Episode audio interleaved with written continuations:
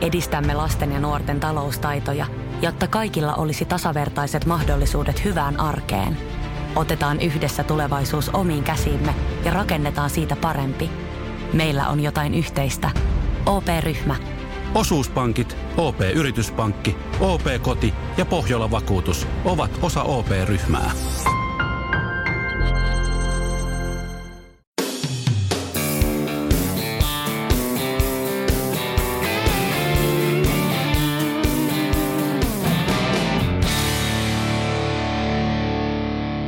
Tervetuloa polkuporinoihin. Tällä kertaa polkuporinoissa muistellaan menneitä ja esitellään yhtä ultrajuoksun legendakilpailua Sakura Michi Nature Runia, jossa Mikael juoksi vuosina 2009 ja 2012. Muistelemassa ovat Sari ja Mikael. Tämä jakso sisältää kisaesittelyn lisäksi muistoja Japanista ja otteita matkapäiväkirjastamme. Mennään siis kevään kunniaksi kylpemään kirsikakukkien tuoksuun. Esiluku. Mistä kaikki alkoi? Mistä se kiinnostus ylipäätään Sakuraan syntyi? Se lähti varmaan mulla ainakin siitä, että me oltiin Endurancen syys- tai kevätleirillä, jossa sitten juostiin sunnuntai pitkään lenkkiin ja Kurkilainen Pasin kanssa ja ruvettiin juttelemaan Japanista ja Sakuramitsista ja opiskeltiin vähän Japania siinä samalla lenkillä ja Japanista ja Sakurasta niin Pasilla olikin aikaisemmin kokemusta. Hän oli ollut siellä edellisenä vuonna juoksemassa jo Sakuramitsiä ja hän kertoi niitä tarinoita kilpailusta ja mitä kaikkea siellä oli tapahtunut ja kuulosti sen verran hienolta, että sen lisäksi, että me oltiin jo aikaisemmin oltu Japanista kiinnostuneita, niin tämä varmaan herätti semmoisen uteliaisuuden, että päätettiin, että seuraavana vuonna niin lähdetään sinne mukaan. Ja sähän juoksit Pasin kanssa sun ensimmäisen Spartatlonin läpi. Mikä vuosi silloin olikaan? Se oli 2008. Sielläkin taisitte aika paljon jutella ainakin Japanista. Pasi opetti sulle japanin kieltä jopa. Jäikö Kyllä. mitään mieleen muuta kuin kampai, kampai. hippis? Se jäi mieleen. Tosiaan Pasin kanssa oli sen verran hyvin mätsäs toi vauhti Spartatlonissa, että siellä tuli juostua koko matka yhdessä. Ote päiväkirjasta 2009 matkaltamme. Ruokailun jälkeen Mr. Oko näytti meille 93 minuuttia kestävän elokuvan englanninkielisellä tekstityksellä Ryochi Saton elämästä ja intohimosta istuttaa ja kasvattaa kirsikkapuita reitin varrelle. Hän ehti istuttaa elämänsä aikana 2000 puuta reitin varrelle. Ryochi Sato kuoli 47-vuotiaana vuonna 1977. Eli Ryochi Sato on tämän juoksun kannalta aika merkittävä henkilö. Hän oli bussikuski, lipunmyyjä. Lipunmyyjänä.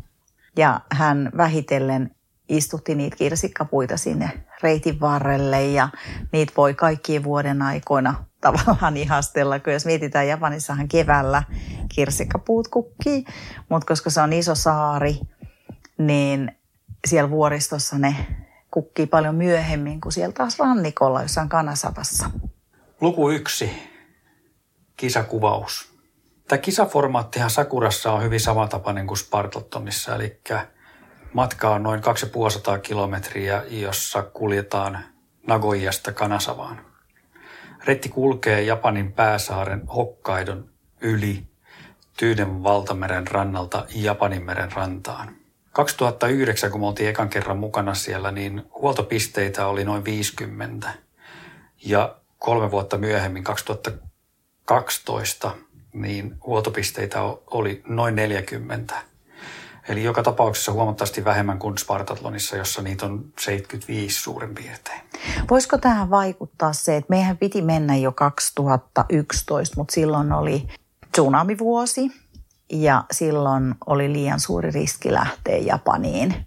Ja me siirrettiin se lähteminen 2012 ja mun mielestä siellä kaikessa elämässä näkyi se katastrofi, mikä oli vuotta aikaisemmin ollut.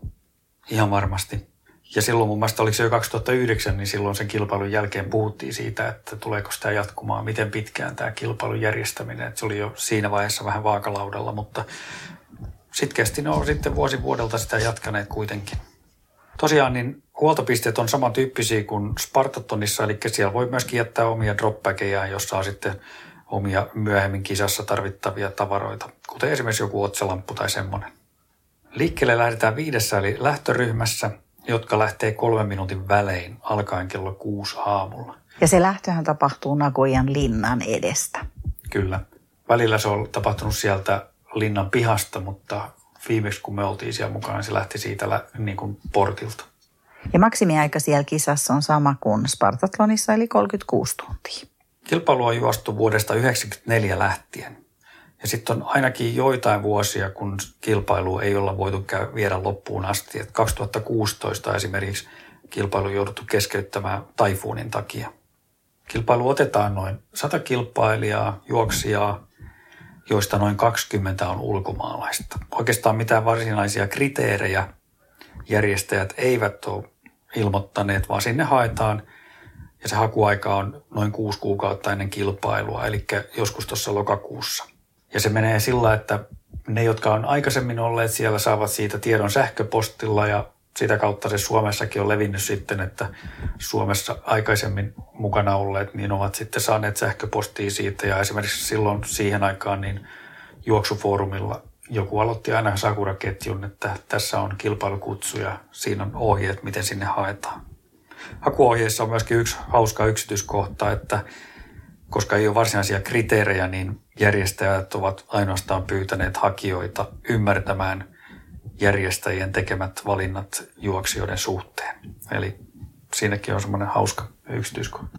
Ja kansainväliset juokset mun mielestä aika helposti pääset. Jonain vuonna ainakin, kun me oltiin, niin siellä oli vain 19 juoksia, eli eivät hakeneetkaan välttämättä. Et meidän lisäksi siellä on ollut ranskalaisia, hollantilainen, australialainen, saksalaisia, saksalaisia ja korealaisia suomalaisten juoksemista, sakurasuorituksesta, niin muutama sananen, ketä kaikki siellä on käynyt, niin tilastomerkintöjä Duvin puolelta ainakin löytyy Janne Kankaan syrjältä, Leinosen Sepolta ja Ari Mustalalta.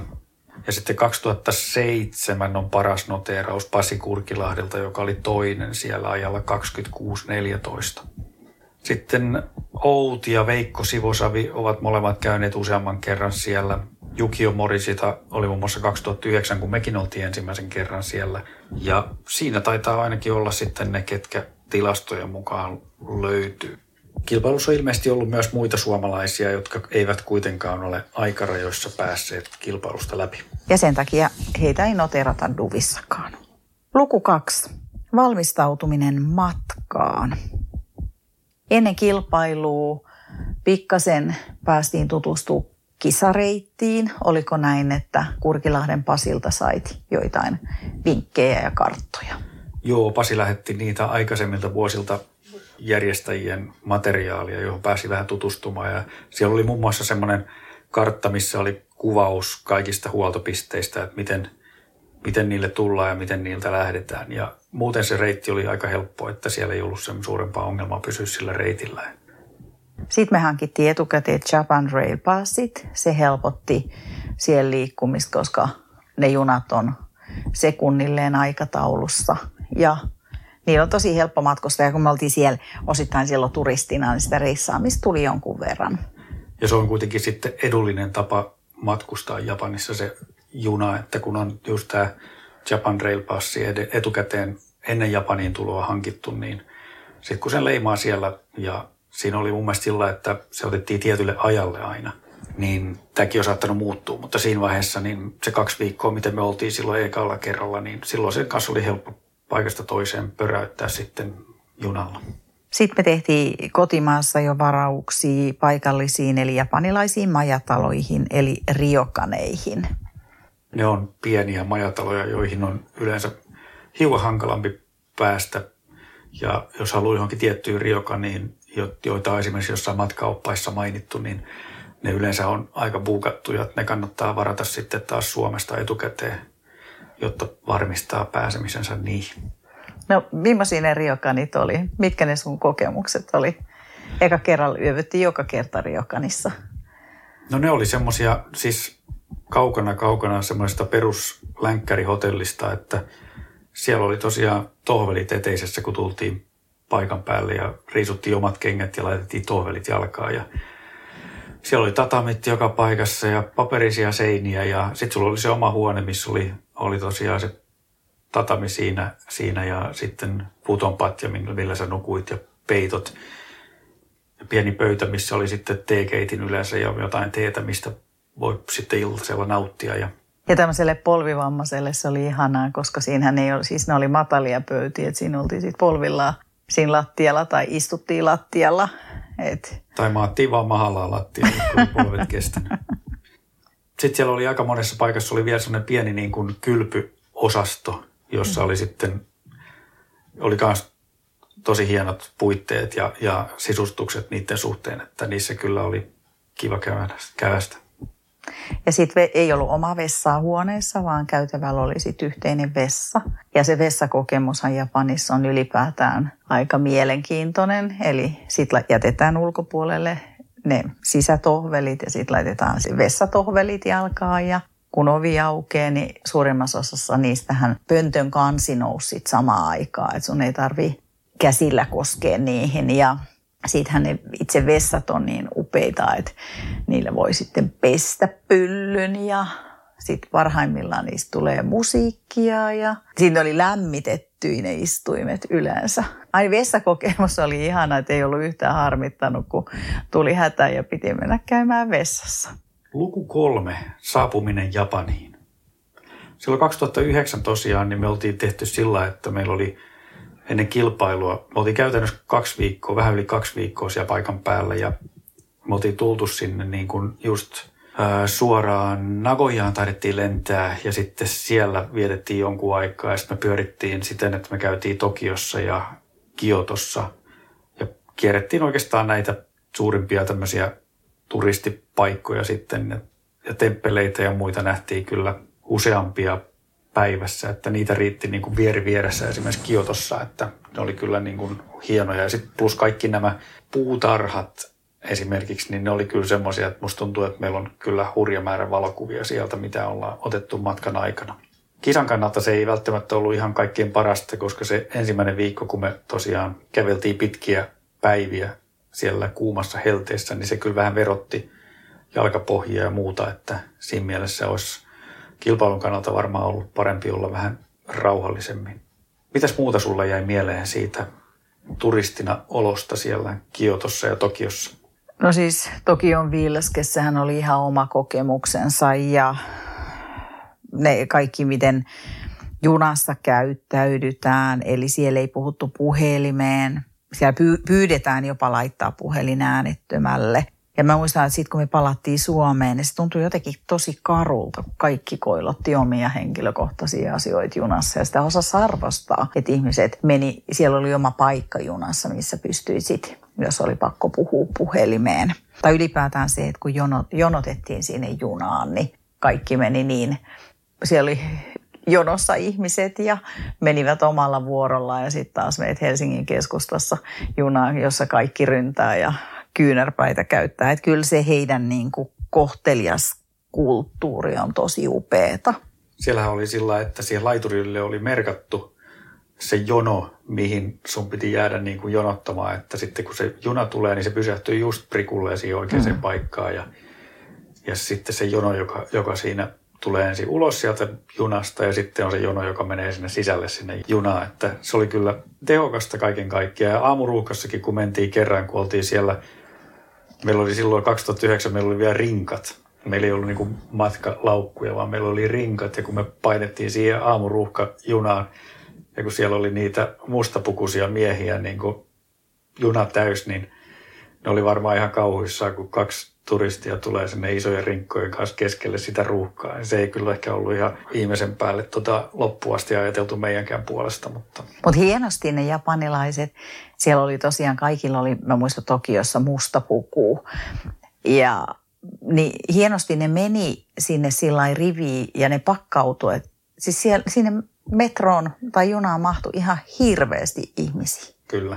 Se oli kyllä niin tehokasta, että kyllä on meillä paljon siitä Ja opeteltavaa. silloin joka ovella vielä oli semmoinen niin kuin sisääntyöntäjä sitten, että kun oli vähän täyttä, niin se vähän työnsi vielä, että saatiin se rinka viimeinenkin lippa sinne sisäpuolelle. Mulla on jäänyt mieleen, että mehän syötiin tosi useasti se lounas kirsikkapuiden alla puistossa. Meillä haettiin jotkut penttopoksit ja meillä oli joko kylmät oluet tai vihreät teet siinä ja ei ollut mihinkään kiire. Ja se susihan on siellä kohtuullisen hyvää. Toinen kanssa niin kuin ruokaan liittyvä erikoisuus oli, että siellä oli kadun varsilla ihan niin kuin jatkuvasti, niin siellä oli semmoisia juoma-automaatteja, mistä sai kylmiä ja kuumia juomia ihan eurolla suurin piirtein sieltä automaatista. Ja niitä itse asiassa oli semmoisia, mitä sitten kisan aikanakin pystyi käyttämään, että kun mentiin siellä jostain, missä oli ehkä huoltoasema oli kiinni sitten tai muuta, niin sitten sieltä pystyy siitä automaatista ottaa kuitenkin pientä juotavaa sitten mukaansa. Ja huollollehan se oli hyvä. Sitten kun oli kylmä yöllä, niin sitten pystyi lämmit kaakaota semmoisesta metallipurkista. Mä en tiedä, siinä oli joku systeemi, millä se sitten lämmitti sen, kun sä otit siitä automaatista. Joo, siinä oli joku pikalämmitys sille sitten, sille purkille, oli se kahvia tai kaakaota tai mitä tahansa.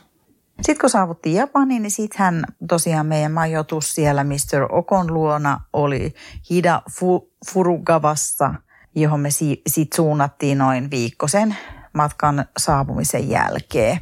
Ja tästä oikeastaan alkoi se meidän matkan tärkein osuus. Toisella kerralla me mentiinkin sitten suoraan Mr. Viekon, eli Sivosaven Veikon kanssa kentältä sinne Okon luo. Joo, silloin ei ollut, 2012 ei ollut mitään semmoista turistiosuutta, vaan käytiin Japanissa vaan se viikko ja oikeastaan saman tien kentältä Ogon luokse sinne maaseudulle ja, ja oltiin siellä se, se tota, viisi päivää ennen kilpailua ja sitten oli kilpailu, sitten lennettiin takaisin Suomeen. Käytiin me Osakassa tulomatkalla. Käytiinkö? Okei, Käytiin. niin oli jo. Osakassa käytiin, sori. Luku neljä. Kilpailuun valmistautuminen. Se saapuminen sinne Ogon luo oli jotenkin aika pysäyttävä ensimmäisellä kerralla. Mehän soitettiin hälle jostain puhelinautomaatista ja koska me tullaan ja sitten hän tuli meitä sinne junalle vastaan ja hän ajelutti meitä siellä Kidafurkavassa sit ympärinsään. Kuka tämä Mr. Oko nyt sitten oikein on? No Mr. Oko on entinen pappi ja hänellä on siellä maaseudulla semmoinen aika iso talo ja sen vieressä on vielä toinen yhtä iso Tai isompi. tai isompi tämmöinen äh, paikka, missä hän majoittaa ihmisiä. Ja oikeastaan se, mitä hänellä on hyvin useasti ilmeisesti on se, että hänellä on tämmöisiä koululaisryhmiä siellä, jotka sitten ovat siellä hänen luonaan niin kuin vähän oppimassa. Ja mä ainakin saatiin se kuva, että nämä koululaiset, jotka tulee sinne, niin heillä on ollut tämmöisiä jonkunnäköisiä murheita ja haasteita omassa elämässään sitten. En tiedä, tuleeko se vanhempien puolelta tai muuten koulusta tai muualta, mutta he tulee sinne ja saavat vähän jonkunnäköistä niin kuin opastusta siihen omaan elämäänsä niin Ogolta. Ja en tiedä, kuinka paljon siinä on jonkunnäköistä sitten uskontoa mukana, mutta jonkunnäköistä oppia sillä kuitenkin Ogolla on siihen sitten, jota hän niille lapsille antaa. Joo, se on itse asiassa ihan mieletön se itse paikka. Että siellä oli tämä iso, hänen niin kuin kotitalo, jos osa henkilöitä majoittautui. Me oltiin siellä ala, se ei ole mökki, kun sehän oli se aulakin. Se oli valtava iso hirsirakennus siis, missä oli sitten semmoinen keskellä iso semmoinen niin kuin avoin tila ja sitten siellä oli siellä seinillä sitten semmoisia pieniä looseja, missä oli niin kuin huoneita, missä pystyi majoittumaan sitten. Mm, joissa oli sitten luonnollisesti tatamia. Mm. Se, siinä isossa salissahan oli puulattia mun mielestä. Kyllä. Et se ei ollut tatamilla, mutta sitten siellä alueella oli, siinä vuoren rinteellä, niin siellä oli sauna. Sitten siellä oli semmoinen tiipiteltta. Hänellä oli oma huonekaluverstas. Ja sitten hänellä oli purjevene, jonne, jolle hän oli siis sinne vuoren rinteeseen se just sen koko sen lamme, että se purjevene mahtui siihen, niin kaivannut ja siinä oli vettä, että ei siinä pystynyt purjehtimaan, mutta hänellä oli paikka sille purjeveneelle. Joo, se oli jotenkin aika absurdi, kun siellä pihassa, niin siinä oli, oli semmoinen pienen pieni niin kuin lätäkkö, mutta siinä oli ihan niin kuin täysmittainen purjevene, joka oli siinä sitten siinä lammessa. Ja se oli jotenkin, kun sä tulit siihen kohdalle, niin se oli jotenkin, että hetkinen, ihan niin kuin sä olisit tullut johonkin eri maailmaan samassa kohtaa. Niin se, se, missä me nukuttiin, niin sen mä muistan, että siellä oli siis todella kylmä. Mehän nukuttiin, mulla oli ainakin pippo päässä, hanskat päällä. Sitten meillä oli semmoiset todella paksut peitot, vai oliko meillä useampikin niitä peittoja? Siinä päärakennuksessa, missä muut työpy, niin siellähän oli semmoinen kamina, jonka ympärille he päiväsaikaa kerääntyi siihen. Että se, se tosiaan siellä vuoristossa, niin se kevät oli vielä aika aikaisessa ja ta, lämpötilat oli kylmiä yöllä, että et, ei siellä sillä, siinä vaiheessa ainakaan ollut mitään lämmintä olla. Niin ja mitä lämmitystä siinä meidän majoituksessa ei ollut. Mulla on sellainen mielikuva, että meillä oli mitta, lämpömittari silloin kakkoskerralla varmaan mukana, niin olisiko se ollut plus 13 aamulla se lämpötila siellä huoneessa. Näin mä vähän muistelisin. Sitten mä haluaisin muutaman sanan siitä ruokailusta siellä, mistä Joukon luona sanoo. Eli meillähän oli, etenkin eka kerralla se aamupala oli aivan mahtava. Siellä oli siis riisiä ja paistettui kasviksia. Ja sitten siellä oli muutama leipäpala ja muistatko, miten ranskalaiset hyökkäsivät aina sen leivän pari, eli ei meille muille kyllä sitä leipää jäänyt ollenkaan. Et ei, mutta ei se paljon haitannutkaan sitten, koska se muu oli tosi hyvää siellä. Että hyvin semmoinen niin kuin aamupala, mihin ei ollut itse tottunut aikaisemmin, että tää, se leipä oli poissa siitä, mutta sitten siellä oli tosiaan niitä riisiä, kasviksia ja oliko siinä misokeittoa vielä, että oli tosi hyvä kyllä kaiken kaikkiaan. Sitten muuten siellä oli, ne teki paljon semmoista, miksi tässä on semmoinen iso paella-tyyppinen tämmöinen pannu. Sehän oli ihan valtava, missä tehtiin sitten erilaisia ruokia, mitä me syötiin. Ja siis heillähän oli henkilökuntaa siellä, että me syötiin kuitenkin lounas ja sitten aina päivällinen. Ja se ruoka oli tosi hyvää. Ja sitten oli välillä tarjolla pikkasen sakee ja jotain viinintynkääkin. Mutta siis se oli ihan sitten semmoisia yksittäisiä. Mutta sitten kisaviikolla sillä alueella on aina semmoisen Naked Man Festival, jota me käytiin siinä naapurikylässä katsoa. Ja se oli kyllä kans aika huikea kokemus. Joo, siellä on semmoinen tota, perinne, että tai siis ulkopuolisessa se näyttäytyy semmoisena, että, että siellä on semmoisia miesporukoita, olisiko joku kymmenkunta ehkä, jokaisessa voi olla enemmänkin ja vähemmän. Ja, ja tota, ne kulkee siellä pitkin sitä kylää. Yksi kantaa semmoista, niin kuin, se oli ilmeisesti 72 litraa semmoisen tynnyri, jossa niillä on sakea. Mä en tiedä, voiko se olla 72 litraa, mutta että se oli kuitenkin, se ei ollut mikään pieni. Ja sen lisäksi se porukka kantaa semmoista isoa tukkia, ja sitten mitä ne tekee, niin sen lisäksi, että ne tyhjentää sitä tynnyriä siitä sakesta, se porukka, niin ne aina jossain välissä sitten laittaa sen pystyyn sen tukin niin kuin maanvaraa ja sitten muut pitää sitä pystyssä siinä. Ja sitten yksi kaveri, yleensä se pienin kaveri sitten kiipee niin kuin apinana sinne ylös sen tukin päälle sillä ja menee niin kuin mahalleen siihen tukin päähän ja levittää niin jalat ja kädet eri suuntiin ja kai sieltä joku huutokin tuli sitten, että en ihan tarkkaan tiedä, mikä siinä oli sitten se meininki, mutta tämmöisiä miesporukoita siellä meni ympäri sitä kylää ja mehän saatiin olla niin kuin okotoimijat sinne jossain vaiheessa, kun se alkoi se festivaali, mutta sitten oliko se niin kuin 90 maissa illalla sitten, niin hän määräsi, että nyt jokainen niin kuin joutuu lähteä, hän kuljettaa meidät takaisin kotiin majapaikkaan, että se meno rupeaa olemaan niin hurjaa siellä jossain vaiheessa, kun ne se saketynnyri alkaa tyhjenemään ja kaverit ole, alkaa olla vähän niin kuin juovuksissa, niin, niin, niin hän katsoi parhaaksi ja turvallisimmaksi meidän kannalta, että me lähdetään siinä vaiheessa pois sieltä kokonaan. Niin siis ne miehet, niillähän ei ollut vaatteet, niillä oli vaan sellaiset niinku valkoiset kääriliinat tuossa lanteilla. lanteilla vähän suojaamassa. Kyllä. Vähän niin kuin sumopainijan. Vähän niin kuin semmoinen sumopainijan. Joo. Joo, eli hauskoja kokemuksia sieltä. Mutta tämä oli siitä ihan siinä jo kisan alla. Ja mä ajattelin, että kerrottaisiko tässä kohtaa ne vähän, että missä kohtaa ne checkpointit siellä kisassa on. Et nythän kuitenkin, vaikka me oltiin jossain niinku festivaaleilla, niin kyllä se orientoituminen kilpailu oli tosi vahvaa jo. Alettiin olla niin lähellä sitä. Kyllä.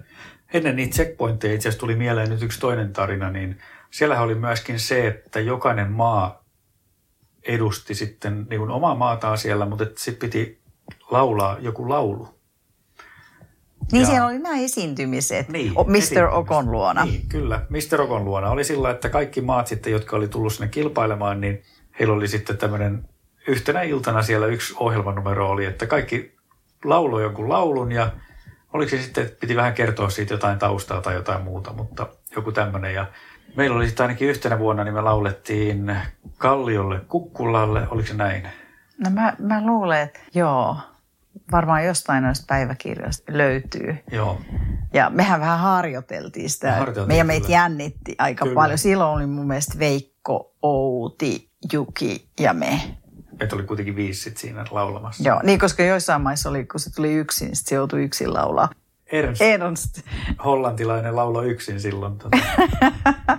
Ja se laulettiin omalla kielellä. Mutta Okohan oli tosi kiinnostunut. Mä muistan, kun me soitettiin hänelle jotain suomalaista musiikkia, sininen ja valkoinen tai jotain tämän tyyppistä, niin hän heti alkoi sit omalla pianolla tai jollain soittaa sitä ja Kyllä, perään. sillä. Kyllä. Mutta joo, niistä checkpointeista, niin siellä on tosiaan neljä isoa checkpointtia kaiken kaikkiaan, missä on sitten cut-off-ajat ja se sa- 107 kilometriä on se ensimmäinen iso, iso checkpointti ja siellä tulisi olla niin kuin 14 tunnin puitteissa. Et se ei, ei ole ihan mikään läpihuutojuttu se 14 tuntia tuohon aikaan kuitenkaan. Et sit siitä eteenpäin ne pikkasen helpottuu ne, ne ajat. Sitten se seuraava isompi checkpointti on 143 kilometriä ja sinne piti tulla 20 tunnin puitteissa. Kolmantena oli 172 kilometriä ja sinne oli aikaa 24,5 tuntia. Ja sitten ihan viimeinen checkpointti oli 212 kilometriä ja sinne oli aikaa 30,5 tuntia. Siellä koko kisassa meidän aikana, nythän luvut on voinut muuttua, niin on 800 avustajaa oli matkan varrella. Ja vuoriston osuus on aika iso osa siitä kuitenkin. Se on äh, 143 kilometristä 212 kilometriä. Sehän oli, missä se on se vanha historiallinen puue, onko se siellä korkeimmalla kohdalla about? Mä en tarkkaan muista, missä kohtaa se oli, mutta se on semmoinen vanha, vanha puu, mi- mikä on tosiaan niin kuin valaistu ihan, että se on silloin öiseen aikaan, kun se on niin kuin kirsinkan kukassa parhaimmillaan ja valaistu, niin se on kyllä niin kuin ihan uskomattoman kauniin näköinen. olihan siellä se yksikin sun alamäki, kun sulla meni reidet tukkoon, niin eikö se alamäki ollut aika pitkä? Joo, se tarina tulee tästä kohta. Eli palataan siihen myöhemmin. Sitten siellä matkalla on 30-40 tunnelia ja neljä kilometriä on pisimmän tunnelin pituus, eli aika pitkiä tunneleita siellä yksin sit yöllä juosta. Ja tosiaan sit, noi oli ne isot checkpointit, mutta sitten siellä on erilaisia huoltoja, että siellä on semmoisia pikkuhuoltoja, jos on pelkkää juomaa. Sitten oli tämmöinen medium-huoltopaikko, jossa oli hedelmiä ja sitten oli semmoinen large-versio, jossa oli sitten laajempi tarjoilu. Muistatko tarkemmin, että mitä niiltä isommilta large-huoltopisteiltä sai? Äh, siellä oli kyllä sitten niin kuin ihan lämmintä keittoa ja tämän tyyppistä oli sitten tarjolla. Tietysti sitten siellä oli, oli tätä normaalia niin kuin kuivattuja hedelmiä ja makeisia ja siellä oli semmoisia paperiin käärittyjä makeisia, semmoisia kovia, mutta sitten siellä ei ollut mitään, mä en muista, että siellä olisi ollut suklaata tai tämän tyyppisiä. Et ekana vuonna silloin 2009, niin mä söin, siellä oli ihan valtavan hyviä mansikoita. Ja mä söin niitä aika paljon siinä sillä, että taisi tulla vähän mahakin kipeäksi niistä sitten. Mutta siellä oli kyllä hyvät tarjoamiset kaiken kaikkiaan. Ja sitten se oli niinku semmoinen kanssa yksityiskohta, että aina kun sä tulit huoltopisteelle, niin sä sait semmoisen märän, lämpimän pyyhkeen, jolloin sä pyyhit ensin niinku kädet ennen kuin sä menit sinne huoltopöytään. Että ja sait vähän pyyhkästä ehkä naamaakin siinä sitten paimat pölyt pois, mutta se oli myös semmoinen, että ei ole taas muualla oikein törmätty tommoseen. Ja sitten olihan se sushi, tämmöisiä nikirirullia Kyllä ilman joo. kalaa. Joo, et, kyllä. et sieltähän se meidän innostus pitkissä ultrissa käyttää susia jossain muodossa on lähtenyt. Ja Kyllä. nähtävästi aika monet käyttää sitä tänä päivänä. Sitten yöllä piti olla heijastin tai sitten se lamppu. Ja meillähän kävi sitten sillä että me unohdettiin, Mikke unohti ottaa varapatterit mukaan sinne juoksuun. Ja sitten mä tajusin, että vitsi, että riittääköhän sen patterit Ja huoltajat ei saa antaa kisan aikana yhtään mitään lisätavaraa. Siellä on tosi tarkat säännöt. Siellä ei ylipäätään henkilökohtainen huoltaja ei saa tehdä mitään huollon aikana. Ja sitten, ja se pimeys tulee siellä jo puoli seitsemältä illalla. Mä sitten kysyin siltä meidän autokuskilta, että saanko mä antaa ne varapatterit.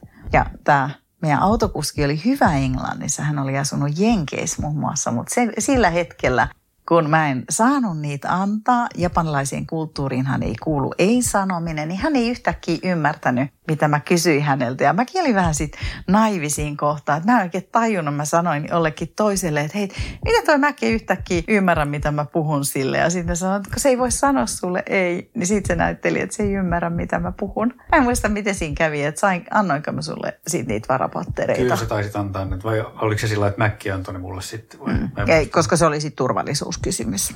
Niin, ehkä vielä siitä just, että mikä oli niin kuin yllätys niin kuin Suomen tuon vuoden aikaa oli se, että 18.30 tosiaan, puoli seitsemältä sieltä tuli pimeä jo. Ja siellä maaseudulla siellä oli oikeasti todella pimeä, että siellä oli välillä aika harvakseltaan niitä taloja ja, ja mitään katuvaloja siellä ei ollut, että se eteneminen tosiaan oli kyllä tosi vaikeaa ilman lamppua.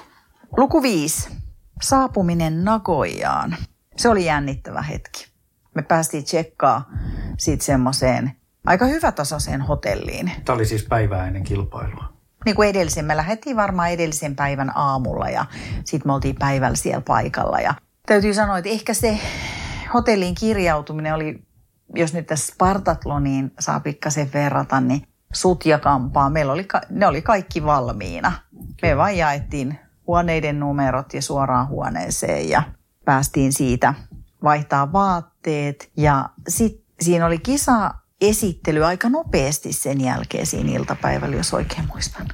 Joo, se meni sillä että siitä sitten kun oltiin kirjauduttu hotelliin, niin taidettiin me käydä syömässä jotain, mutta siinä iltapäivällä sitten niin oli, alkoi tämä kilpailun niin kuin tämä virallinen osuus ja se meni sillä että oltiin semmoisessa isossa salissa, jossa kaikki kilpailijat oli istutettu pöytiin, riviin sinne ja, ja sitten siellä edessä, sen salin edessä oli sitten kaksi semmoista pitkää pöytää siinä sivuilla, joissa sitten oli, oli nämä kisaorganisaation järjestäjät ja pomot ja muut oli sitten. Ja varmaan muutama yhteistyökumppanikin siellä oli, jotka piti sitten omat puheensa siellä. Ja sitten jossain vaiheessa niin näiden puheiden lomassa niin sitten jokainen kilpailija esiteltiin siellä, eli koska jokainen oli niin kuin numerojärjestyksessä siinä omilla paikoillaan, niin siitä sitten järjestäen yksitellen noustiin ylös ja kun oma nimi kuului ja sitten piti kumartaa niin kuin jokaiseen neljään suuntaan ja tervehtiin niitä muita kanssaihmisiä siinä, että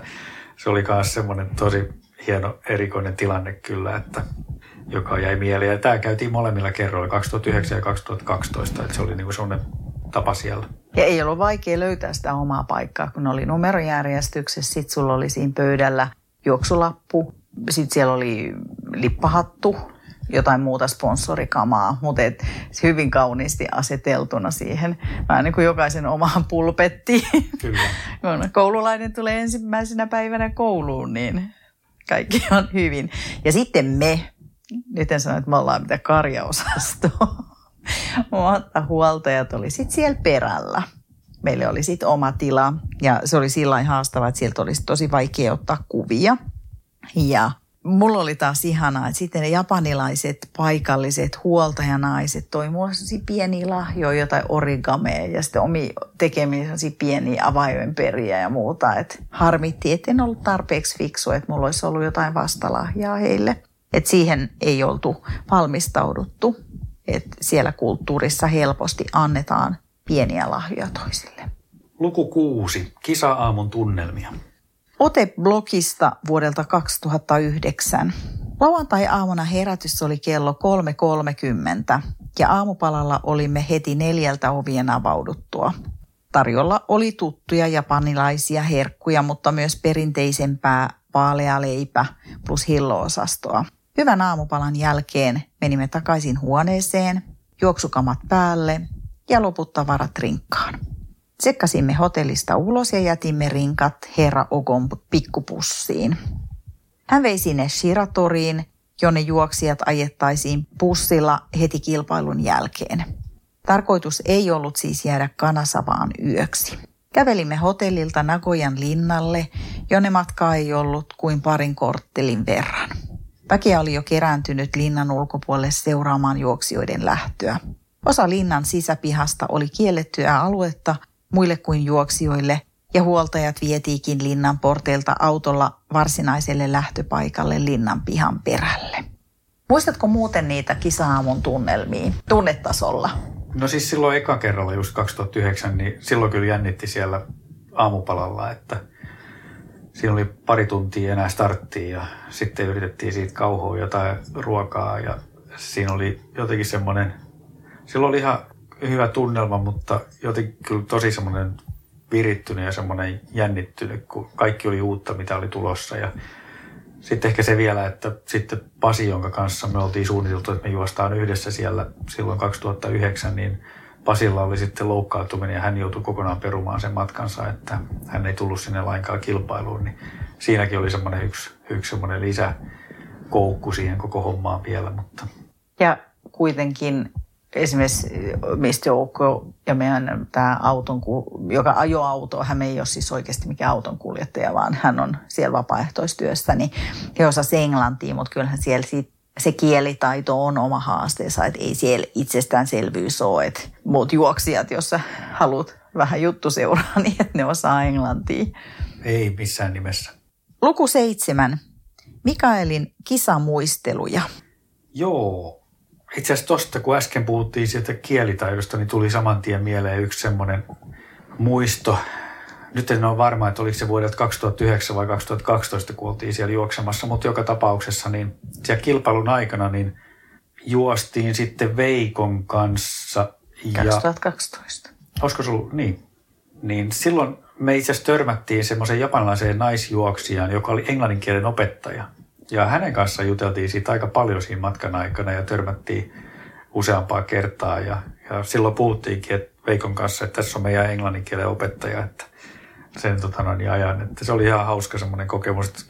Mutta harva siellä kyllä tosiaan niin kuin englantia osasi. Mutta sitten taas toisaalta niin siellä oli helppo liikkua niin kuin Japanissa, vaikka ei osannut kieltäkään, niin siellä oli kuitenkin kaikki tämmöiset niin kuin kyllä helposti saatavilla.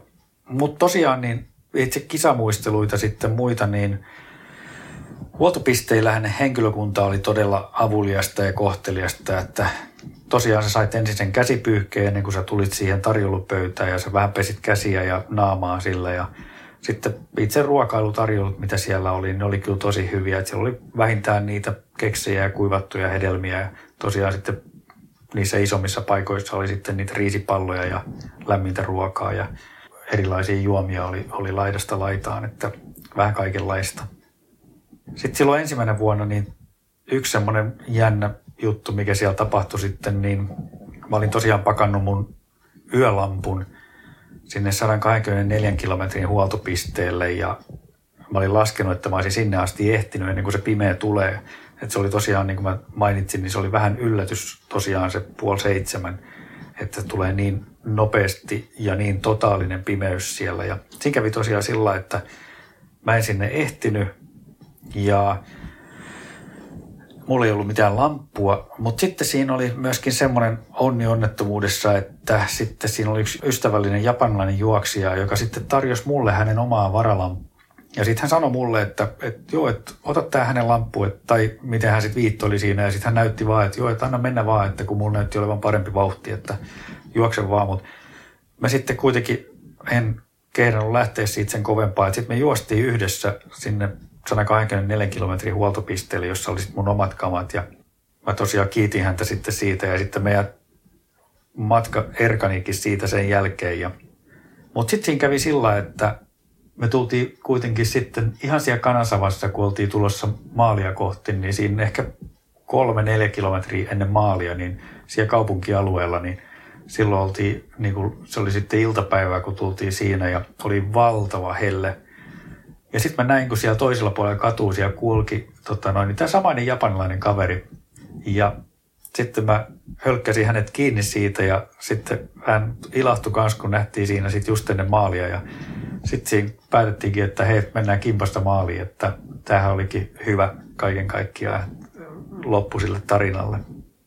Ja itse asiassa se tarinahan ei loppunut siihen, että sitten kilpailun jälkeen, niin kun mä olin vähän kämmännyt sen mun oman lampun kanssa ja sen huoltopisteen kanssa, niin sitten mä päätin, että mä teinkin semmoisen homman, että mä käyn antamassa tämän mun oman lamppuni sille ja sitten se oli hänelle tietysti ehkä vähän hankala paikka, kun mä annoin hänelle lahjaa, eikä hänellä ollut mitään vastalahjaa, mutta hyvin se meni kuitenkin siitä sitten. Ja me ollaan senkin jälkeen sitten itse asiassa törmätty. Oliko se sillä, että seuraavana vuonna Spartatlonissa me törmättiin häneen sitten, että hän on myöskin siellä Spartassa käynyt useamman kerran. Että toinen hieno tapaus, mikä siellä sattuu, niin oli yöllä juostessamme, niin se on semmoinen kylä, jonka nimi on Shiragawa Go niminen kylä ja se on itse asiassa yksi niitä Unescon maailmanperintökohteita.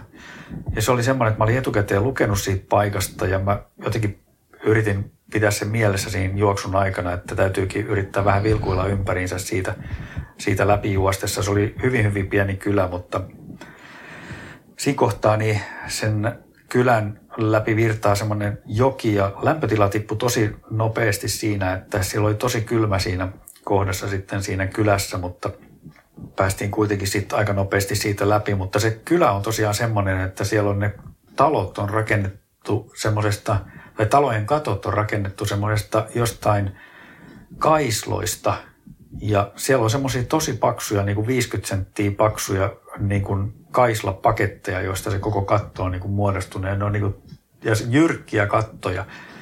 Et se oli niin kuin tosi hienon näköistä mutta siellähän ei yöllä sit hirveän paljon nähnyt ja sitten mä yritin pikkasen sillä mun otsalampulla niin tiirailla niitä kattoja ja muita ja katsoa ympärille sitä Unesco maailmanperintökohdetta siinä, mutta kameraa ei kyllä tohtinut ottaa esille siinä kohtaa, että salamavaloa ja muuta tämmöistä, mutta siellä olisi varmasti hieno kyllä käydä niin kuin valossa aikaan katsomasta paikkaa.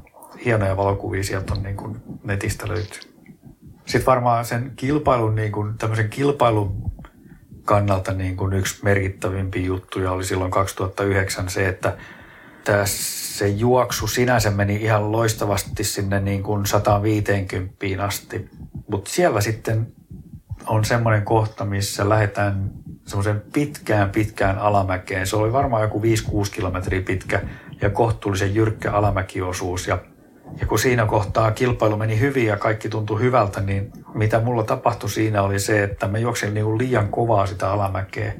Ja sitten asfaltti siinä jumputti etureisiä aika hurjasti ja sitten mä tunsin, että ne etureidet rupeaa pikkuhiljaa menee, menee jumiin siitä asfalttijumputuksesta, mutta mä sitten jatkoin sitä, vaikka mä välillä otinkin lyhyt kävelypätkiä, mutta pakkohan sieltä tuli alas tulla ja se oli tosi jyrkkää se mäki, mutta siinä kävi kyllä sitten semmoinen homma, että niiden kilometrien aikana, niin mulla niin kuin kyllä etureidet niin kuin meni täysin jumiin. Ja siitä oli kuitenkin sitten vielä niin kuin 70-80 kilometriä maaliin, mutta käytännössä mä en paljon pystynyt enää sen alamäen jälkeen juoksemaan, että mulla oli niin kuin etureidet aivan jumissa. Et siihen niin kuin se hyvä kilpailu kyllä tyssäsi niin kuin kokonaan siihen, että ei, ei niin kuin pystynyt pystynyt sitten paljon juoksemaan, ei ylämäkeä eikä alamäkeä, että sen verran huonoon kuntoon sitä pääsi siinä. Et siinä sen jälkeen on kyllä niin kuin oppinut noin, että, että tota, noissa pitkissä alamäissä niin kyllä kannattaa olla aika tarkkana. Ja niitä on kyllä hyvä treenata myöskin alamäkeä, ei pelkästään semmoista tunkkausta, mutta että myöskin ne alamäet voi tarjota kyllä melkoista vaativuutta tuommoisessa pitkässä kisassa. No, sit sä kävelit 70 kilsaa maaliin. Sitten mä kävelin, kyllä. Ei mulla tullut mielenkään, että mä olisin keskeyttänyt sitä, vaan sitten mä kävelin sen 70 kilometriä mitä siitä oli matkaa sitten jäljellä, niin maaliin ja kyllä sekin hyvin meni sitten. Meni hyvin. Että aina voi jossitella, että jos ei olisi mennyt, niin sitten sitten todella hyvän tuloksen. Mutta mm. tämmöistä ultra on, että koskaan ei ennakkoon tiedä. Millaisia muistoja sulla on vuodelta 2012?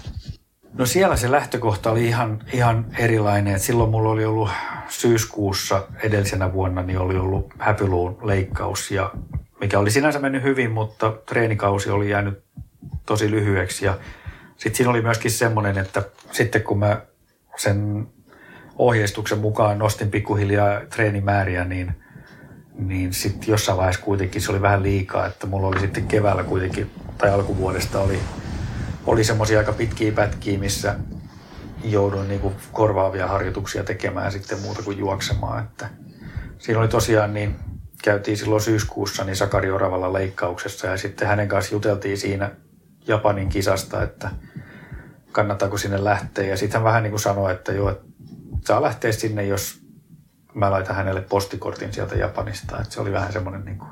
Se oli sama, mitä sä Sepolle tehnyt. Kyllä. Joo. Japaniin saa lähteä tuota vähän puolikuntoisena, jos sieltä laittaa postikortin tulemaan. Ja sitten tosiaan meillähän oli taustalla myöskin se, että edellisenä vuonna 2011 me oltiin jouduttu perumaan se matka sitten just tämän Japanissa tapahtuneen maanjäristyksen ja sen seuranneen tsunamin ja ydinvoimala-onnettomuuden takia, niin sitten oli vähän semmoinen myöskin, että kyllä me nyt halutaan mennä sinne korjaamaan sitten tämä, tämä osuus myöskin. Ja nyt mä voin kuulijoille kertoa, että meillä oli semmoinen pläni, että Mikael, me mennään sinne Japaniin ja hän juoksee maratonin, jonka jälkeen hän keskeyttää, koska hän ei ollut siitä treeniä alla eikä ollut mitään järkeä lähteä noin pitkää kisaa. Mutta ei haluttu perua. Tämä oli siis sovittu asia. Kyllä. No. Mutta kuinka kävikään? No, sitten me lähdettiin Veikon kanssa siitä pikkuhiljaa juoksemaan tota, ja oli, oli taas melkoinen helle siinä vuonna.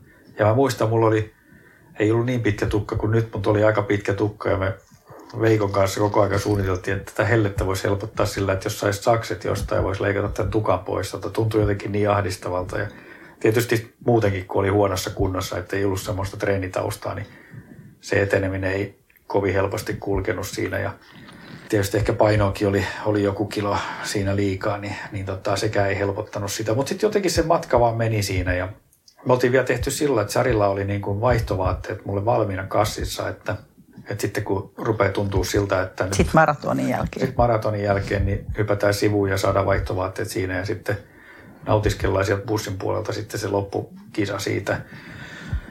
Ja jossain vaiheessa itse asiassa kolmen neljän tunnin jälkeen niin oli semmoista pientä tuntemusta alavatsassa, että se leikkauskohta pikkasen niin kuin ilmoitti itsestään, mutta ei oikeastaan mitään sen enempää. Mutta sekin sitten hävisi siitä.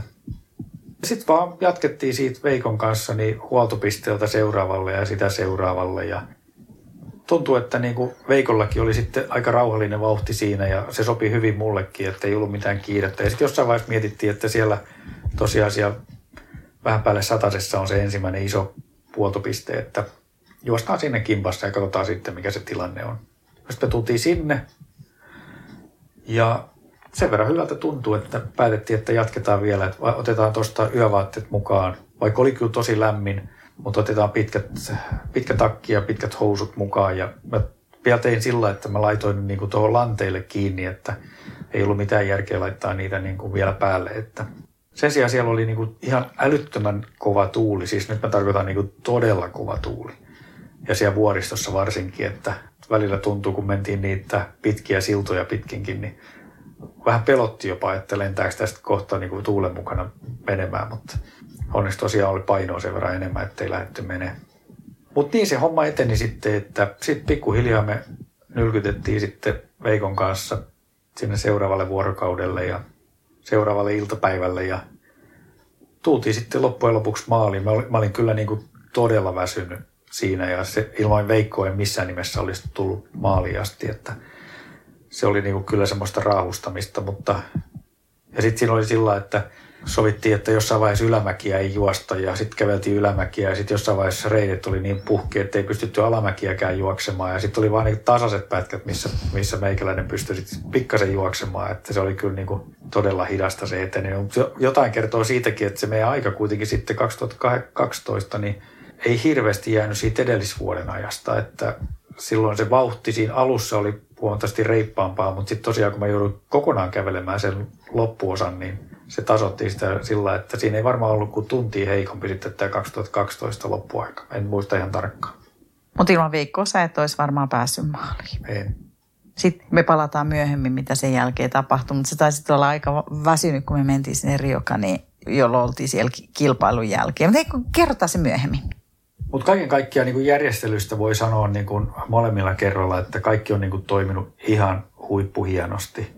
Esimerkiksi niin kuin sen reitin suhteen, niin kuin mä sanoin, niin koskaan ei ollut sellaista tunnetta, että ei siellä niin kuin olisi oikealla reitillä. Että siellä oli aika vähän niitä opasteita reitin varrella, mutta se oli käytännössä niin kuin yksi semmoinen sitä päätietä, mitä kuljettiin koko aikaa. Ja siinä ei oikeastaan tuntunut missään semmoista, että olisi semmoista eksymisen vaaraa. Huoltajista sitten taas pidettiin niin tosi hyvin huolta, että Ukolla oli semmoinen pikkubussi, en tiedä minkä verran siihen mahtuisi ihmisiä, mutta, mutta tota kaikki huoltajat oli laitettu sinne.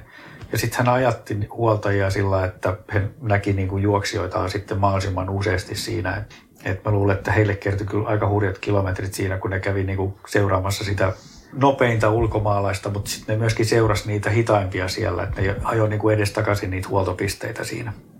Ja myöskin alkuvaiheessa sitten ne, ketkä joutu keskeyttämään kilpailun ulkomaalaisista, niin nehän poimittiin siihen bussiin sitten.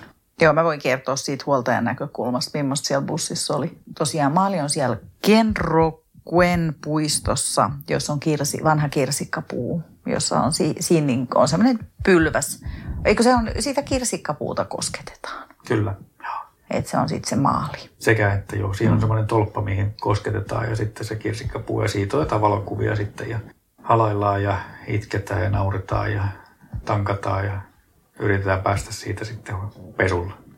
Siellä oli semmoiset isot armeijan autot sitten, millä ne kärräs meidät sinne paikalliseen semmoiseen pesupaikkaan, jossa sitten oli semmoiset isot allasosastot. Siellä oli kylmää vettä ja, ja kuumaa vettä ja siellä sitten pestiin. Mä muistan 2012, niin tosiaan kun mä olin niin väsynyt siinä, niin taisi olla sillä, että kun me tultiin niin kuin niiden vaihtokassien kanssa sinne pesupaikalle, niin mä taisin siihen penkille nukahtaa silloin tota, ja Veikko taisi tulla sinne herättää mut sitten, että hei, että nyt, nyt pitäisi jatkaa tota noin, niin pesua ja jatkaa matkaa.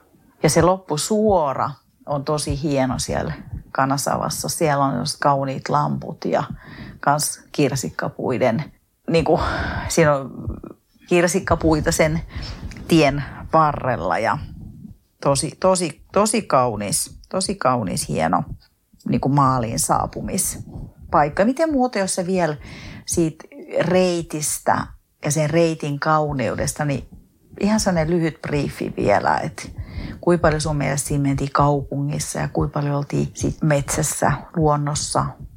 No Nagojasta lähtiessä, niin se on itse asiassa aika iso kaupunki ja sieltä kestää kyllä useampi tunti tulla ulos. Että se jatkuu se, niin kuin se esikaupunkialue aika pitkään. Ja, mutta sitten kun sieltä päästään pois ja sitten kun se maa, niin kuin se maisema alkaa siitä sitten niin kuin vähän vuoristoa tulee ja, ja tämmöistä mäkeä ja muuta, niin kyllä se on niin todella kaunis. Siitä ei voi olla tykkäämättä, että se on kyllä hienoa seutua. Ja sitten tietysti siellä kaupunkialueellakin sitten siellä välillä näkee niin kuin semmoisia niin ihmisten yksityistaloja ja tämmöisiä, niin kyllähän ne, niin kuin ne julkisivut ja kaikki tämmöiset on niin kuin viimeisen päälle oiettuja ja muuta, että, että ne on kauniita. Ja sitten ne pienet kylät, minkä läpi mentiin, niin, niin ne oli hirveän idyllisiä, että siellä oli myös kyläväki sitten osa tullut sinne seuraamaan sitä kilpailua ja olivat siellä huoltopisteillä auttamassa myöskin sitten juoksijoita ja, ja kannustivat ja muuta. Että, ja sitten yksi silmiinpistävä siellä on kyllä niin kuin esimerkiksi Spartaan verrattuna niin kuin se roskien määrä siellä reitin varrella, niin siellä, siellähän ei ole siis roskia katuojissa. Et kun sä esimerkiksi läksit sieltä huoltopisteeltä ja saatit siitä jonkun juomapullon mukaan, niin kun sä olit juonut sen tai juomamukin mukaan, niin et sä kehdannut heittää sitä sinne. Että sit sun piti kantaa se niin, kuin niin pitkälle, että sit sattui tulee eteen joku roskis, mihin sä saatoit pystää sen. Mutta ei missään vaiheessa tullut sen, ei kehdannut kerta kaikkiaan niin kuin heittää siihen ojanpenkkaan, koska siinä ei ollut mitään roskaa aikaisemmasta. Mutta ethän sä nähnyt siellä missään roskia. Ei niin. Ja vaikka oli vähän esimerkiksi, oliko Nakojan juna-asemalla ei löydetty, silloin kun me syötiin pentoboksit Jukin kanssa siellä, niin ei löydetty roskista, niin mehän vietiin ne Mr. Okolle asti ne roskat, koska et sä voi jättää niitä minnekään. Kaikki on tottunut, että ne vie ne roskat kotiin. Ei siellä roskata. Luku kahdeksan. Huoltajan näkökulma. Mikä tuossa mainitsikin, että tosiaan siinä oli se minibussi, johon meidät huoltajat oli laitettu silloin molemmilla kerroilla. Kaikilla juoksijoillahan ei ole huoltajaa. Mutta oli siellä aika monta meitä vaimoja mukana. Et muistan tutustunut saksalaisiin, siellä tutustunut ranskalaisiin ja australialaisiin vaimoihin lähinnä. Korealaisille ei ollut koskaan vaimoja. Kerran oli. Yhden, oli, kerran, oli. Ja tosiaan me lähettiin sitten ja seurattiin koko ajan sitä juoksua, eli eihän mekään mihinkään hotelliin menty nukkumaan. Sitten me yritettiin nukkua siinä bussissa kautta levätä. Sitten meillä oli taukoja, me käytiin välillä syömässä ja toki sitä piti vessassa käydä välillä. Ja sitten sen ensimmäisen yön jälkeen, niin molemmilla kerroilla me mentiin samaan tämmöiseen paikalliseen kylpylään siellä jossain vuoristossa. Se on onsen. Ja siellä mentiin japanilaisten naisten kanssa sitten tosiaan peseydyttiin ja mä en muista oliko siellä jotain altaita. Oltiin varmaan niin väsyneet, en ihan tarkkaan muista. Mutta sieltähän mulla on se hauska kokemus, kun silloin kakkoskerran mäkin oli varmaan pikkasen pyöreämpi ja sitten oli yksi australialainen nainen, joka myös oli japanilaisia naisia runsaampi ja hän oli vielä punapää. Ja kun siellä oli se hirveä helle, niin hän oli palannut ihan punaiseksi. Ja sitten kun me mentiin sinne näiden, siellä oli vaan vanhoja japanilaisia naisia, nehän on siis ihan, niillä ei ole mitään muuta kuin luu ja nahka. Ja sitten kun ne näki meidät, niin japanilainen on kadulla hyvin kohtelias, mutta siellä jostain syystä niin ne hihitteli ja osoitti meitä sormella ja sitten taas hihitteli ja käsi suun eteen ja heillä oli hirveän hauskaa, että me oltiin varmaan aika nähtävyys heille. Sitten oli vähän sillä vähän hassu olo ehkä siinä. Mutta tosiaan sitten ne keskeyttäneet juoksijat tuli sitten sinne bussiin. Ja niitä alkaa tulla aika nopeasti. Ja sitten aina mä muistan, että mä toivoin, että toivottavasti ne ei se ei niinku täyty, koska silloin se tarkoitti, että me ei mahuttu siinä nukkuu. Että jos on vähän keskeyttäneitä, niin sitten me pystyttiin aina sen kahden penkin niinku välissä vähän menee pitkälleen. Mutta sitten kun niitä juoksijoita tuli enemmän, niin se bussi tuli tosi ahtaaksi.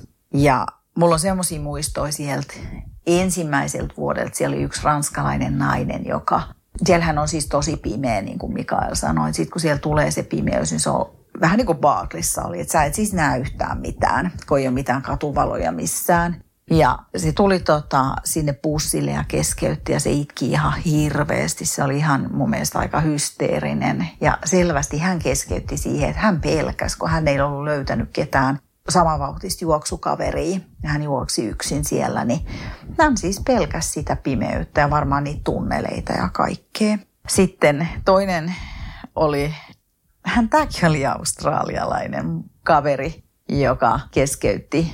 Hän oli tullut sinne, olikohan hänen ensimmäisiä ultria aika sillä ei nyt takki auki, mutta oli suuret odotukset, tosi kiva kaveri. Juteltiin silloin jo edellisen iltana ja siinä matkan varrella hänen kanssa. Ja hän en muista, oliko se, että hänen jalkapohjat ei yksinkertaisesti kestänyt sit sitä. Nyt varmaan kun oli kova, kova alusta ja ollut kuuma, niin alkoi tulla rakkoin niin paljon, että ei enää pystynyt. Muista hänet kanssa, kun hän itki mun olkapäätä vasten ja se oli, voi että, se oli jotenkin niin surullista, kun me halattiin siellä ja sitten mä yritin, että ei maailma lopu tähän, sitten ensi vuonna uudelleen. En tiedä, onko hän siellä sitten myöhemmin ollut uudelleen. No, sitten kokemuksia vielä siitä bussista, niin eihän ne hirveän hyvän hajusi ollut, ne tyypit, kun ne tuli sinne autoon. Ja eihän niillä ollut vaihtovaatteita mukana, koska kaikki oli ajatellut, että ne juoksee maaliin. Mulla olisi ollut kakkos kerran Mikelle kyllä ne vaihtovaatteet, mutta en niitä kyllä kellekään muulle tarjonnut. Sitten korealaisten kanssa oli, siellä oli yksi korealainen juoksija, joka siis se puhuu unissaan, se maiskut, nautti ja se piereskeli ja se kuorsas. Se oli ihan jotain järkyttävää. Kaikki muut ihan kypsiä siihen ja se nukkui siellä koko ajan. Se otti niin kuin ison tilanne, meni sinne pitkäkseltä eikä niillä tullut mielenkään. Jos japanilainen olisi niin kohtelias, se miettisi, että ne nyt kaikkea tilaa vie, koska muutkin tarvitsee, mutta he oli kyllä aika itsekkäitä siinä. Sitten mulla on huoltajana, se oli aika stressaavaa niin kuin kaikissa ultrissa on, jos ei ole autolla sillä, että sä näet jatkuvasti, että mitä siellä tapahtuu. Ja sitten kun et pysty yhtään ennakoimaan, ne väliajat oli kuitenkin, eihän me mistään netistä pystytty kepsillä seuraa, että missä sä meet. Ja sitten silloin 2009 vuonna, mikähän hävisi, Siis siinä oli käynyt sillä, että se oli ihan siinä lopussa, niin se oli päässyt menemään jonkun huoltopisteen ohi, että sua ei oltu noterattu. Ja mä muistan, kun Mr. Oko tajus sen, ja siinä oli ollut vielä ne vuorenrinteet, niin kuin jyrkänteet, ja sitten alettiin miettiä, että jos sä oot tippunut jonnekin, ja hävinnyt kokonaan, kun itsekin väsynyt. Silloin mä muistan, että voi että mä itkin siellä. Sitten mä ajattelin, että tähänkö mä mun mieheni menetin ultrajuoksussa. Mutta sitten Oko lähti, mä muistan, se lähti niin nopeasti autolla ja se lähti ajaa takaisin ja sitten ne löysut. Ja sitten tuli heti sanoa mulle, kun mä itkin siellä. Istuin siellä niinku kadun reunalla, kyyneleet vaan valuun, niin sitten tuli sanoa, että ei, ei, että nyt pikaa löytyy, että kaikki hyvin, kaikki hyvin. Joo, et onhan se, onhan se aika raskasta myös huoltajalle, mutta myös tos, toki antoisaa. Luku yhdeksän, kilpailun jälkeen. Joo, mitä siellä tapahtuu kilpailun ja sen pesun jälkeen, niin sinähän ei sinne Kanasavaan jäädä, vaan tota, sieltä lähdetään sitten takaisin siten, että seuraavana päivänä ollaan sitten takaisin Nagojassa, mihin Ogo sitten jättää kaikki ulkomaalaiset kilpailijat ja hyvästelee ja muuta. Mutta mitä siellä tapahtuu sen välissä, niin silloin 2009 niin oli sillä, että me ajettiin joku pari-kolme tuntia, en muista ihan tarkkaan, semmoiseen tosi hienoon Riokaniin taas, johon me kirjauduttiin sitten yhdeksi yöksi sisälle. Ja sitten siellä oli semmoinen niin kuin, vähän niin kuin juhlaillallinen sitten, missä syötiin ja juotiin hyvin. Ja, mutta sitten siinä oli just se, että kun siinä oli takana se koko, koko kilpailu ensin ja sitten, sitten sä oot käynyt pesulla ja sitten sä tuut sinne Riokaniin, niin sitten oli kyllä vähän niin kuin puhti poissa siinä, että piti vielä niin kuin siellä syödä ja juoda siinä porukassa sillä siististi. Ja sekin oli... Ja meillähän oli kaikilla noi, me ei oltu oikeassa va- omissa vaatteissa, niin. vaan meillä oli noi niin vähän kimonon tyyppiset semmoiset aamutakkisysteemit. Joo, ja sitten siellä piti tosiaan istua polvillaan taas, mikä oli todella herkkuu sitten siinä kohtaa, mutta, mutta kaikkihan siellä oli sitten kuitenkin niitä juoksijoita loppukädessä, että kuka istui mitenkin ja makas mitenkin siinä lattialla sitten, että se, siinä oli onneksi vähän vapautta sitten siinä. Sitten 2012 oli se semmoinen hauska tarina, että kun me tultiin kisan jälkeen sitten sinne majapaikkaan, niin siellä sitten oli semmoinen, mulla oli tosiaan jalat oli niin puhki siinä, että mä just ja just, mä en niin tahdottanut päästä siitä bussista edes niin kunnolla ulos siitä. Ja sitten se majapaikka, missä me oltiin se seuraava yö sitten, niin sen pitäjä oli semmoinen entinen sumopainija. Semmoinen niin kuin varmaan kolme, kolme kertaa mun kokoinen kaveri tota, noin siinä. Se oli hyvä, kun se siitä bussirappusilta niin nappasi mut kantoon ja tota, kantoi sinne sisälle. Niin ei tarvinnut sitäkään 10 metriä kävellä siitä, vaan se pisti mut suoraan siihen pöytään, niin tota, siinä pystyi sitten alkaa syömään. Että se on jäänyt hyvin mieleen siitä, että se oli hauska. Ja sitten, sitten tosiaan niissä majapaikoissa vietettiin se seuraava kilpailun jälkeinen yö sitten ja aamulla sitten lähdettiin siitä – ajamaan sitten aamupalan jälkeen, aamupalan jälkeen sitten niin yhdessä sitten sinne Nagojan suuntaan. Mutta sitten siinä oli, ennen kuin tultiin Nagojaan, niin siinä oli myöskin semmoinen ohjelmanumero sitten, missä jokainen niin kuin juoksija, niin oltiin niin kuin, istutettiin yksi semmoinen kirsikkapuu. Mä en muista, että oliko se niin kuin yksi per juoksija. Ei se ollut ihan niin. Eikö te mun mielestä, se, ei se ollut jokaisen, joo. te Veikonkaan istutitte yhdessä. Ja siis kaikkihan ei istutettu, siitähän se oli enemmän, että siihen niin. heitettiin vähän niin, siinä oli muutama multaa. kirsikkapuu istutettu ja sitten niiden luokse mentiin lapiot kädessä siihen ja otettiin valokuvia. Ja se oli vähän sellainen muistojuttu kanssa, että mikä tehtiin sitten.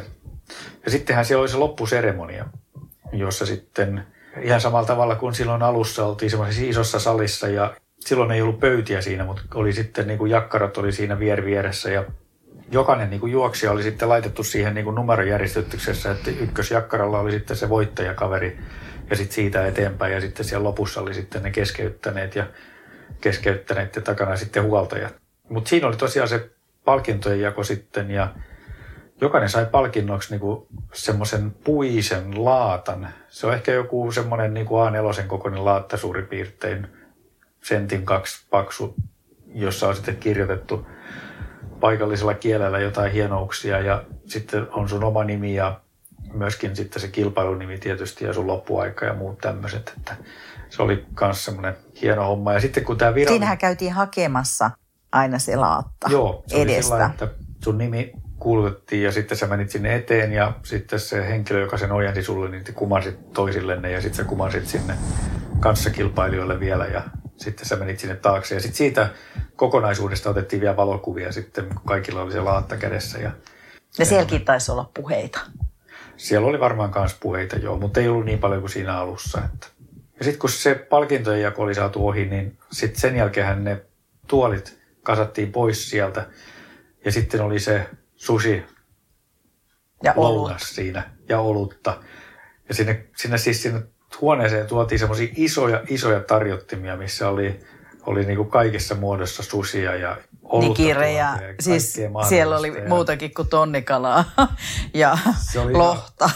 Huima, huima tota noin, niin se, se tota, kaikki mitä siellä syötiin sitten, siellä meni jonkun aikaa siinä sitten, kun tyhjennettiin niitä tarjottimia siellä, mutta se oli kyllä tosi, tosi makea tilanne kanssa kaiken kaikkiaan. Ja, Ja siellä sitten tietysti otettiin valokuvia ja vielä vaihdettiin kuulumisia ja yhteystietoja ja muita tämmöistä. Että sitten se oli semmoinen bondaushetki sitten siinä kaikkien kanssa, että se oli ihan hauska. Ja silloin oliko se 2012 vuonna just, kun mä olin himoinut sitä Sakuramitsin huoltajien takkia, mitä ei pystynyt ostamaan mistään.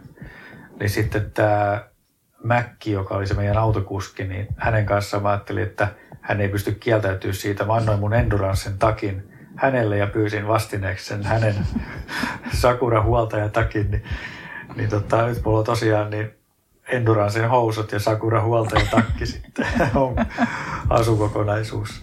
Että mä sain lopulta sitten sen takin itselleni. loppusanat.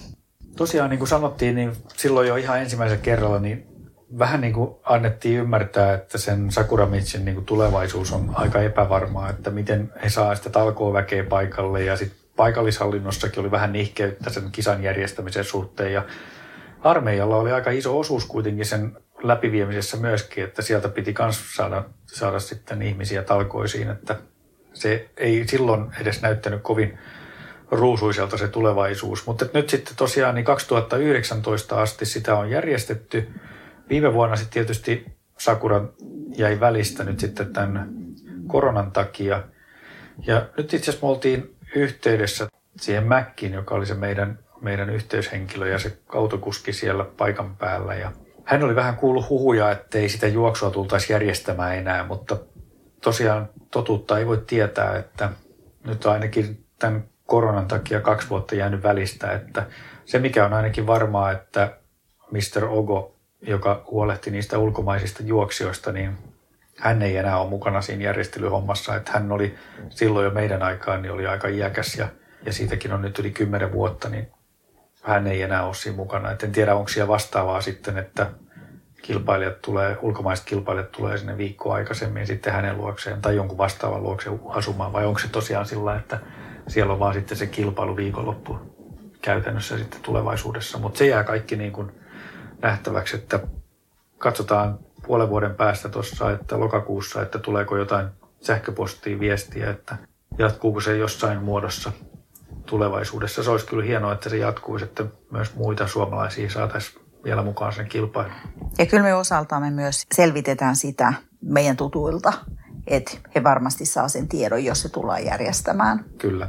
Että tullaan info jollain. Jos tullaan järjestää ja kuullaan, niin tullaan osaltamme sitten pitää teitä siinä ajan tasalla. Sitten vuonna 2009, niin silloin kun mä hain sinne, niin sen hakemuksen yhteydessä piti kirjoittaa runo. Ja se runo me käännätettiin sitten meidän ystävien kautta sitten myöskin japaniksi. Ja tässä se tulee teille nyt loppusanoina. suomeksi. Sen verran vielä, että tämä runo on siis minun ja Mikaelin yhdessä kirjoittama runo. Toivoisin olevani vahva ja viisas kuin kirsikkapuu, joka vuosi toisensa jälkeen lumoaa ihmiset kauneudellaan. Vaikka kirsikkapuu on nähnyt monta surullista tarinaa, lannistumatta se välittää ympärilleen iloa ja kauneutta. Levittäytyessään kirsikan siemenet yhdistävät kansakunnat yli merien, rauhaa rakentaen ja rakkauden sanomaa välittäen. Arigato. Arigato.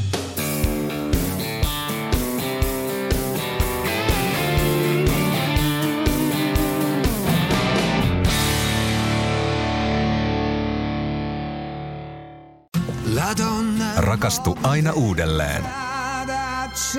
Maistuu aina kuin italialaisessa ravintolassa. Pizzaristorante. Sanotaan nyt vaikka, että telot polvesi laskettelureissulla Itävallassa. Se, että hotellista löytyy knöydeli buffa, auttaa vähän. IF auttaa paljon. Tervetuloa IF-vakuutukseen.